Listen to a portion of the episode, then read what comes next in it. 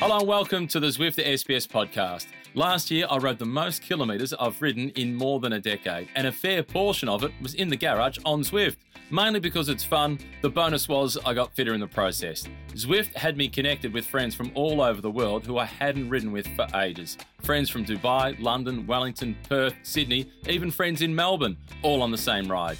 It also got my competitive spirit going, so I made the most of the structured workouts in an effort to get the better of my mates on our weekly meetups. The biggest debate often been where to ride. My favourites, the Champs Elysees, dreaming about winning the final stage of the tour. The Watopia Mountain Loop, I love the one up to the radio tower, and the RGV course in France, simply because it feels really fast. And I'm enjoying exploring the new Japanese inspired Makuri Islands. All you need is a bike, trainer, and the Zwift app. Get a free seven day trial, no strings attached, at Zwift.com. Ride on.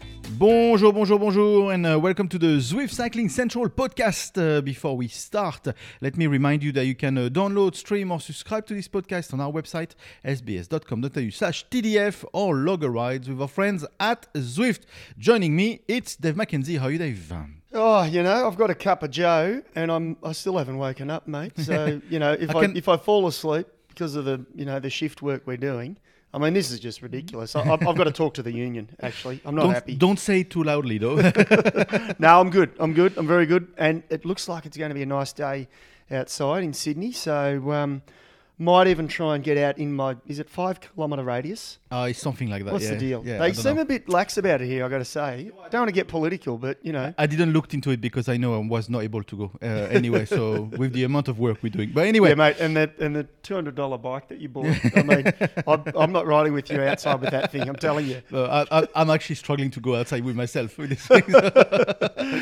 Anyway, uh, Alright. let's talk about the stage yesterday because Cav is on the way to make history. History possible is just one stage 32 at the Tour de France of his career.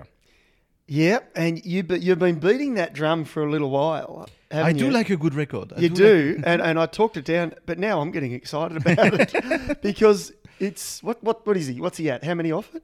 He's two off. So Eddie Merckx has He's got two off the equal. It's two of equaling Eddie Merckx. Eddie Merckx got 34 uh, stage wins at the Tour de France throughout his career. And Mark Cavendish just claimed win number 32 yesterday. So how would you like to see this play out at this tour? If I was writing the script, Yeah. I would just say Cavendish equals somewhere in France Yeah.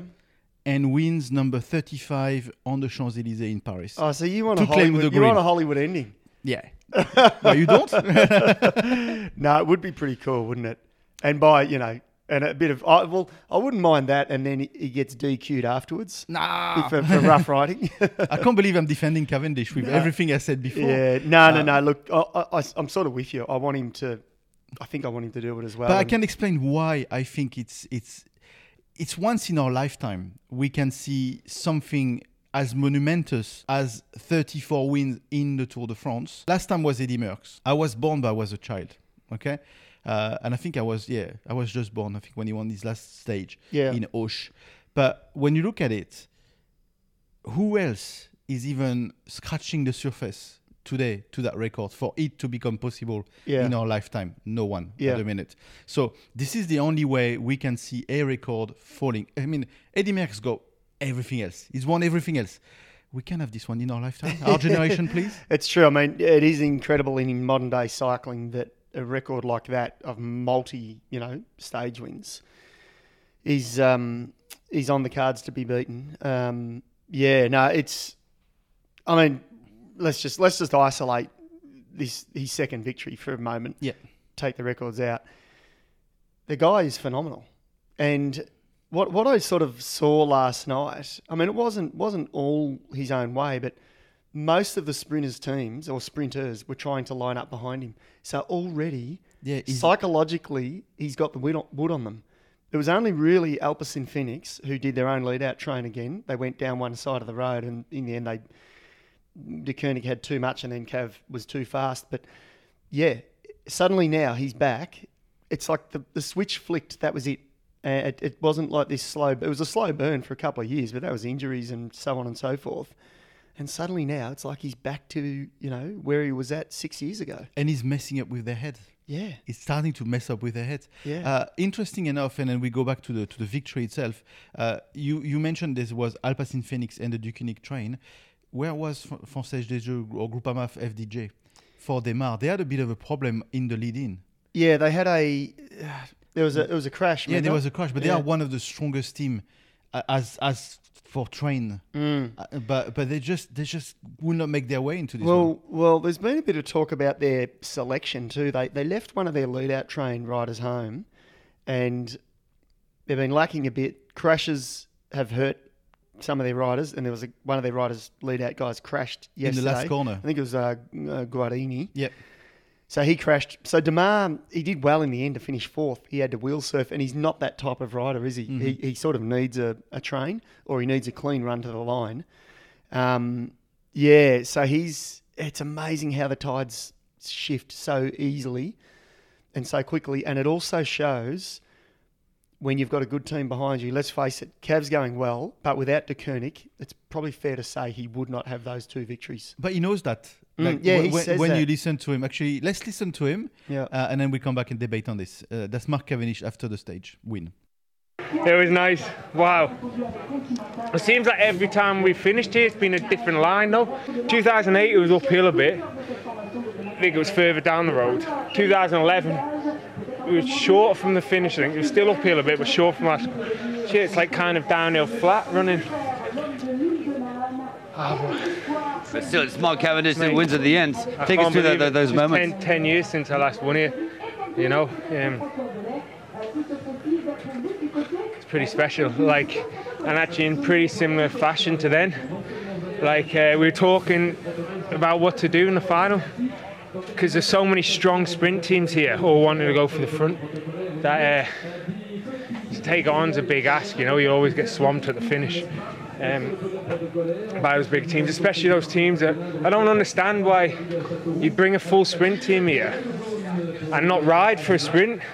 You know, the break went with all our guys. Like we had Kasper in there. A lot of the sprint teams had someone in there, and all of a sudden, front France de Jeux, uh, Arkea, like the French teams in the Tour de France, and they panic because there's a group gone then. But then when there's a breakaway to chance for a sprint, they don't pull, and so they got everyone in the final there. So you expect them to come, um, and uh, actually, didn't, as usual, it's. Uh, it's uh, the other team that share the work with us in uh, in uh, Alpecin, um, and they came with the strongest team in the end as well. And uh, actually, yeah, Michael left the outside. The wind was coming from the right. Michael left the left for me to go, but uh, I wanted just a split second longer in the wheels before I went, so I had to switch trains and, and go from then. But uh, so happy with that. Like you see the guys, you see how much they pulled there.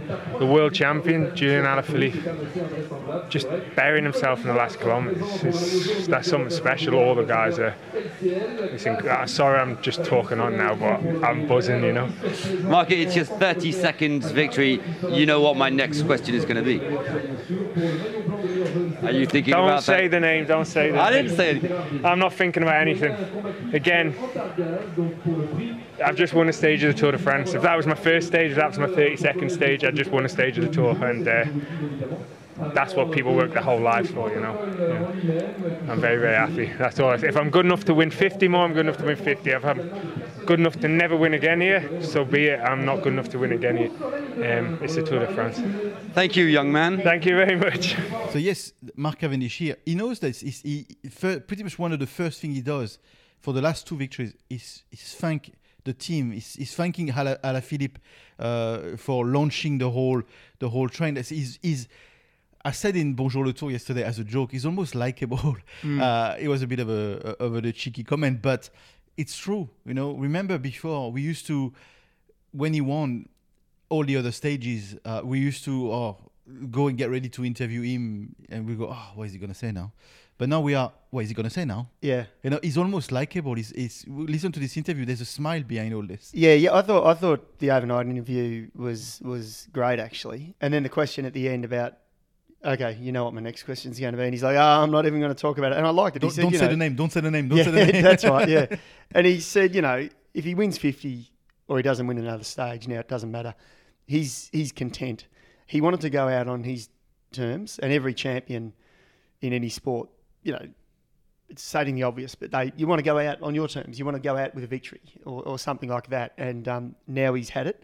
So if he doesn't do another thing, I think he genuinely will be happy. Um, so that's a good thing. Um, but look, the record's there, and if it wasn't on his mind, or if he didn't care, I think now he probably he, it's within his grasp. That, that was my next my my next question actually. You know, we kept on saying, "Oh, he's, he's not thinking about it." He, he kept on saying, "I'm not thinking about it." Do you think now he's sort of really eyeing it down, going, "Actually," and could this be a problem mentally? No, I think he's. I think he's. He's in his sweet spot in his mind, so I don't think it'll be a problem mentally. I think he's good, and he's just trying to focus on the game, and he's trying to block out that exterior noise a little bit because it's getting louder. Yeah. You know, and that's a good thing. There's nothing wrong with that. So, but he'll now that he's got his two wins, you know, he's got his mojo back, he's got his confidence back. The team's fully going to back him in every flat stage. You know, now with two wins, they're going they're going to back him, and you know, isn't it interesting? A Belgian team, a Belgian sort of you know. Um, Iconic team. iconic team and a Belgian um, manager, very outspoken, I think they'd love him to beat Merckx's record. Yeah. Not that they don't like Merckx, they love Merckx. Merckx is, you know, but they he- know the importance of that record they know the country. importance and they'd love to have it beaten from their team. It it would be something huge. It would be, and in the papers and in the press, it'd be, and on TV there, it will be talked about now already. You know, on your on your late on your news uh, TV, prime time, it'll already be spoken about. Yeah, it's a good point. Let's not forget Deceuninck Quickstep is a Belgian team, Mm. and the record holder Eddie Merckx is a Belgian rider, legendary Bel- Yeah. Belgian rider. So, absolutely, and we know we all know how cycling is seen in in Belgium. I wonder what the general public are thinking. It's a good If they want to see it beaten, or if they don't want to. I'm I'm going to report on this. I'll, Yeah. I'll do a bit of digging. come back to me. Can, Yeah. can you have a folder on my desk um, is, by 20 tomorrow is morning? 24 hours okay? Yeah, that's all right. Yeah, that's fine. Yeah, Thank you, sir. I want an in-depth one though. Thank, thank you, 24 sir. Thank you, sir. You're okay for letting me a bit of time to do this work for you. Yeah, uh, if you do a, um, ooh, I was about to mention another newspaper then, but I won't. A cer- uh, I was about to say if you do a certain survey, which is generally their cheap and nasty Yeah. surveys, you know, they survey five people and then they plaster it on the front of their. Eighty percent. Eighty percent said this. No, I won't do that. Uh, let's just backtrack a little bit to the intermediate sprint because there's been something quite interesting. If we look at the Mm. intermediate sprint, Colbrelli was having a beef with Colbrelli's the new Bouhanni. Yeah, but he was having a beef with Bouhanni, with Bouhanni, on something that he wasn't involved with. Happens actually on nothing because there was not even a something. Yeah. Bouhanni did nothing wrong in the squeeze with Sagan. Yeah. But Colbrelli was sort of being the hitman for Sagan Yeah. to talk to Bouhanni. What was that about? I don't know. Yeah, I mean, even uh, Matty Keenan, who doesn't miss a beat, he even- was scratching his head. Even Robbie, that has been in there and he's been in a couple of beef, let's face it. Matty, Matty missed sleep last night because he was still trying to work it out. he was sort of lying in bed, uh, tossing and turning. That was weird. But what I want to extract from this discussion is Colbrelli, he's got a bit of an anger management problem at the minute. Yeah, yeah. I mean, well, he knocked off Roglic, so you know. Yeah. I'm joking. I'm joking. Don't jump down my throat, people. Um, no, no, but he he he he did get very defensive that he didn't cause Roglic to crash the other day, and then he's thrown the arm. Look, it's it is it's a little bit, and I'm stereotyping here. It's classic Italian. Um, not not saying the anger side of it, but they throw the arms up and you know they, they get they dramatise something um, after it's happened when actually it wasn't that bad. So hopefully he's cooled down a bit, and hopefully he might have gone to Bouhanni at the end of the stage and said, "Oh, sorry, mate. Actually, it wasn't you, it was me, and you did nothing wrong." Mm-hmm. And he might want to apologise to Bouhanni because if he But do, doesn't, do, do you think he does this to get in Bouhanni's head? Because we know Bouhanni is, is a bit of a firecracker as well. Uh, he yeah, has, has no, his I don't as well. think so. Look, the only other thing is if we missed vision a kilometre before that, Yeah. maybe Bouhanni pushed him, you know, 500 metres before that that overhead vision. So that maybe there is something in it. Yeah, let us know, uh, Catch Peloton, Yeah, if, you, if if, you you've seen know. Mm. anything, if you know, uh, because we, we were clueless last night and we were not the only ones. So, Yeah. uh, just going back to the sprint and then we move on to the, the stage uh, happening tonight. But uh, Matthew Van Der Poel, he was again the rider that launched the train on uh, the the last straight for Alpecin Fenix, and it's there is something beautiful to see a young guy like you know Van der Poel first Tour de France, but he's in yellow. I'm not saying that he doesn't have to do that work, but it's something. He doesn't forget his place. That's what I want to say. Even though he's wearing yellow, in that outfit, he doesn't forget the work he has to do. Yeah, yeah. No, they're, they're look, they're riding as a real team, um, and and he almost made the difference for his sprinters, didn't he? When he went to the front because they were drag racing with Deceuninck, and I'm trying to think who the Deceuninck rider was on the front at that time, but he was al- he almost sort of got the better of them um, uh, with Alpecin with his teammates on the wheel, and they almost got over them. And then I think Mørkøv jumped, and that was it. Uh, Cav Cav did the rest, but um, no, he he's exceptional. He's exceptional, isn't he? And um, yeah, he play he, he's playing the role. He's repaying his teammates for the help that they've done for him, no doubt, in those opening, you know, two three days. question we and discussion you and I had on our couch uh, yesterday about Van der Poel. Actually, if we focus on Van der Poel, is another day in yellow for Van der Poel. If you look at the stage tonight, likely he will still be in yellow Yep. after tonight. Okay. We all know Van der Poel has got an objective this year, a target being the Olympics, and we all sort of expect him to drop off the Tour de France at some point. When does he do this? And when the yellow jersey, like let's say he's got the yellow jersey after the Alps, still on his shoulders. Yeah. Do you think at some point he will start thinking, hang on a minute, I could do something in this Tour de France. This is my time now. Maybe mountain bike and the Olympics, it's a bit too hard, given also all the COVID restriction and all the, the challenges he would have uh, to, to actually make it to Tokyo at some point. You're sort of leaning it down towards Alaphilippe a couple of years ago, Mm-hmm. when when he was never going to win it. He was going to lose the jersey in the first couple of mountain days. Then he was like, oh, he'll lose it in Pau. Yeah. And then he won. Then he won the TT in Pau. And then suddenly, th- three days from the finish, he was still in yellow. I don't think Van der Poel will climb as well as, say, Alaphilippe can or, or ha- did in that year. Um, I think he'll lose it. But yeah, when is the question? And you know, there's always there's always this um, uh, um, honouring the race and, Yeah. and being respectful. Exa- and we know that when they withdraw, they make little But exactly. little white lies, if you like, Exactly. sometimes because they have other. he can't walk away if he's still third in the in the ranking by just saying, "See you guys, I'm off to Tokyo." I know. Yeah, that would it- no, that it's interesting. yeah, it, it, it'd be a little. It, he'd cop a little bit of criticism, wouldn't So he? do you think Yeah. right now? Do you think right now in the answer is probably no, but right now in his head, the strategy is more about let's see how this plays out, uh, but not going to the Olympics is actually a potential question. Okay, so the first part I agree with. Yeah, I think he'll. Let's just see how this plays out. The second part, there is no way he won't do the Olympics. There, he will do the Olympics. If he's in yellow on stage 17 and his program has him to leave, he'll be leaving. Really? yeah. Well, th- th- that's not going to be the case, surely. But he, I can't. No, I can't see him pulling out of the Olympics. It's been such a big goal for quite some time.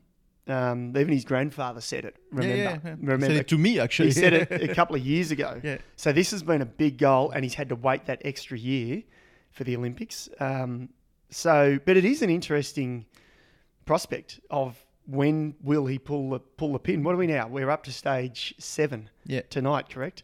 So we're at the end of the first week. We're not at the rest day, but no, I, I think he'll lose it in the mountains. yeah. I think so. But what if he? You're right. What if he's feeling good and he's thinking, "Hang on a minute, What is I feeling thought I'd get dropped, and I'm Yeah. feeling good. In fact, I can attack these guys." like I'm feeling good and I'm third. Mm. I'm still in the mix. Yeah. Like if he drops to 25 yeah, then and no- feeling good, problem. then no problem. yeah, But let's say he's still in the top five. What's more important, a gold medal in mountain bike or a top three at the tour for him, a podium stage at the tour? A- well, for me, from in my opinion, yeah, I, I'd say I'm, I've, I've never been big on the um, the Olympics, to be honest, and I don't I don't discredit, and I don't mean that in a you but know. it seemed to be a dream of him, of Yeah. his, to to to reach the Olympics. yeah, yeah, yeah, Well, yeah. anyway, I think there is a debate here. There's a question. There's something to watch for. Yeah. There's a bit of a storyline it is, here. it is, yeah, totally. Um, the Aussies yesterday, we got not great deal of stuff to report, except Sc- Scotson did a good job. Yeah, he did a good job. Yeah, he's He's, but He's, he's, he's a, a good asset for FDJ. he- he's a huge we, asset. He's Yeah. a bit of an unsung hero at the moment for that squad, I think. Despite what we just said at the beginning of the pod, by the way, where we said FDJ wasn't there for the train. Yeah, yeah. he still he was pulling out the. the he actually got Démare up there, and it's not his job to be leading Démare out in the last kilometre. Mm-hmm. But I think in the last kilometre, or just outside the kilometre, he was dragging Démare through the gaps, and he was pushing.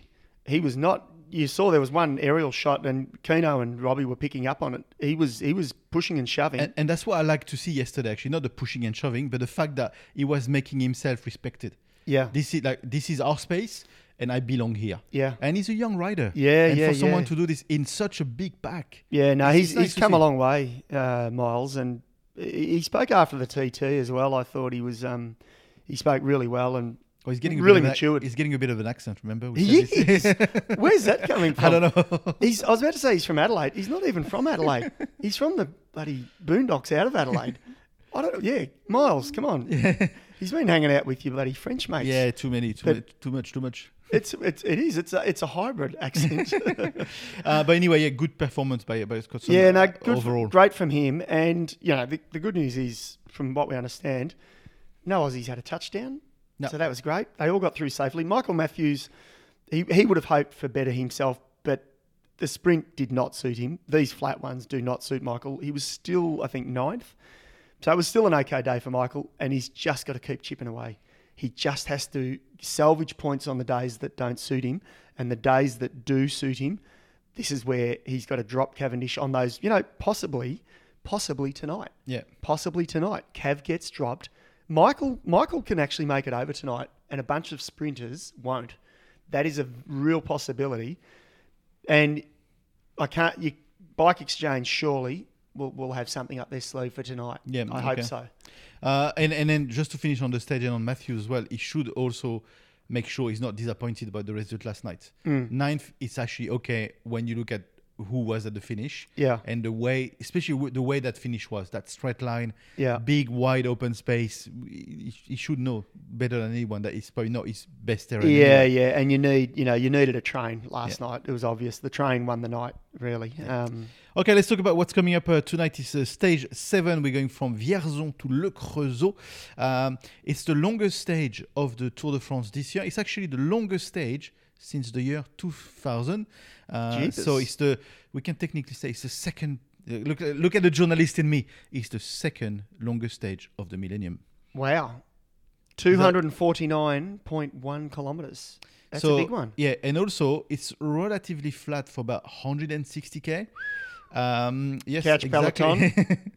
cook up a feast. Yeah. Maybe a slow cook, a stew or something. and also cook up a nap somewhere in the afternoon if you can, Mm. because this could potentially be a, a late-ish Well, one. You could almost have a nap during the stage. actually, in fact, during that beginning. flat section, you could maybe get the first fifty in.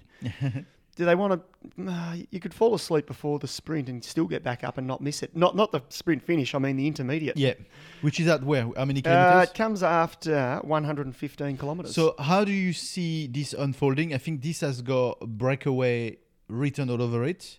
Um, is it a breakaway type for someone like Thomas De Gendt?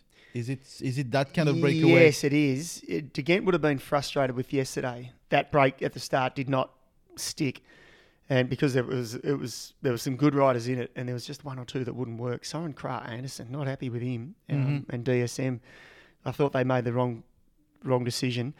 However, um, yeah, I think this is one of those 50-50 stages that it, it could be for the sprinters, but it's a big opportunity for the opportunists because after 150 odd kilometres, the road starts to go up. And when I say up, it's a category three. It's only three kilometres in length, 5% average. So it's not much. Then there's a category four, even less, 2.6 kilometres, although it looks like it does climb for longer. But then in the last, after 213 kilometres, there's a category three, almost five kilometres in length. And then at 231 kilometres, there's a category two at 5.7 kilometres. So it's really ramping up in the, Yes. in the mountains. Yes, so in the last 20 kilometres, there's two climbs. For me, that is enough to split the race. It's enough for the guy, and it's it's not enough to drop Michael Matthews, but it's enough to drop Mark Cavendish. You know, maybe not Arnaud Démare because on his day he can actually get over. Yeah. But I think half of the sprinters will be dropped. Bouhanni, Cavendish, the real purists. So this is this is a really big opportunity for Michael and Sagan. You know, and, and kind of guys, You yeah. can't tell me um, Bora Hansgrohe won't light it up. The big question is though, will the break get too big a gap, and will it not be because it's such a long stage? They won't be able to control it. The sprinters teams, that is, and Deceuninck will say we got two we got two uh, stages. Three Well, three. We've got three stages, three and we've got six. two sprinters. Yeah. We're not chasing. That's exactly what I think But will the, play out. the key would be Bora here. Like when, when Yeah. we sort of start analyzing, is what will Bora do? And the, the problem Bora have got, the last 30, 40 kilometres suit Sagan perfectly and the team. But it's to bring him at the They've got to bring bottom him, of them. uh, yeah, in a good They don't have to have the break back by then, but they've got to have it within reaching touching distance. So if the break goes in the first hour, it's going to be a long day. It's going to be a long chase or a long tempo set by Bora, by maybe Bike Exchange. So yeah, I think there's a bit to play out tonight. It's a long day, and there will be look. There, there's going to be moments in the stage where you're going, "Well, okay, I need a kip," Yeah. because not much is happening. But I think all in all, this is going to be a really decisive stage. So it's it's a really chess game tonight. Oh, yeah. This this is Yeah, a chess yeah, yeah. game sort of stage. And the other the other side is, it might not be boring at all because the first hundred k's could be raced full gas and the break might not stick.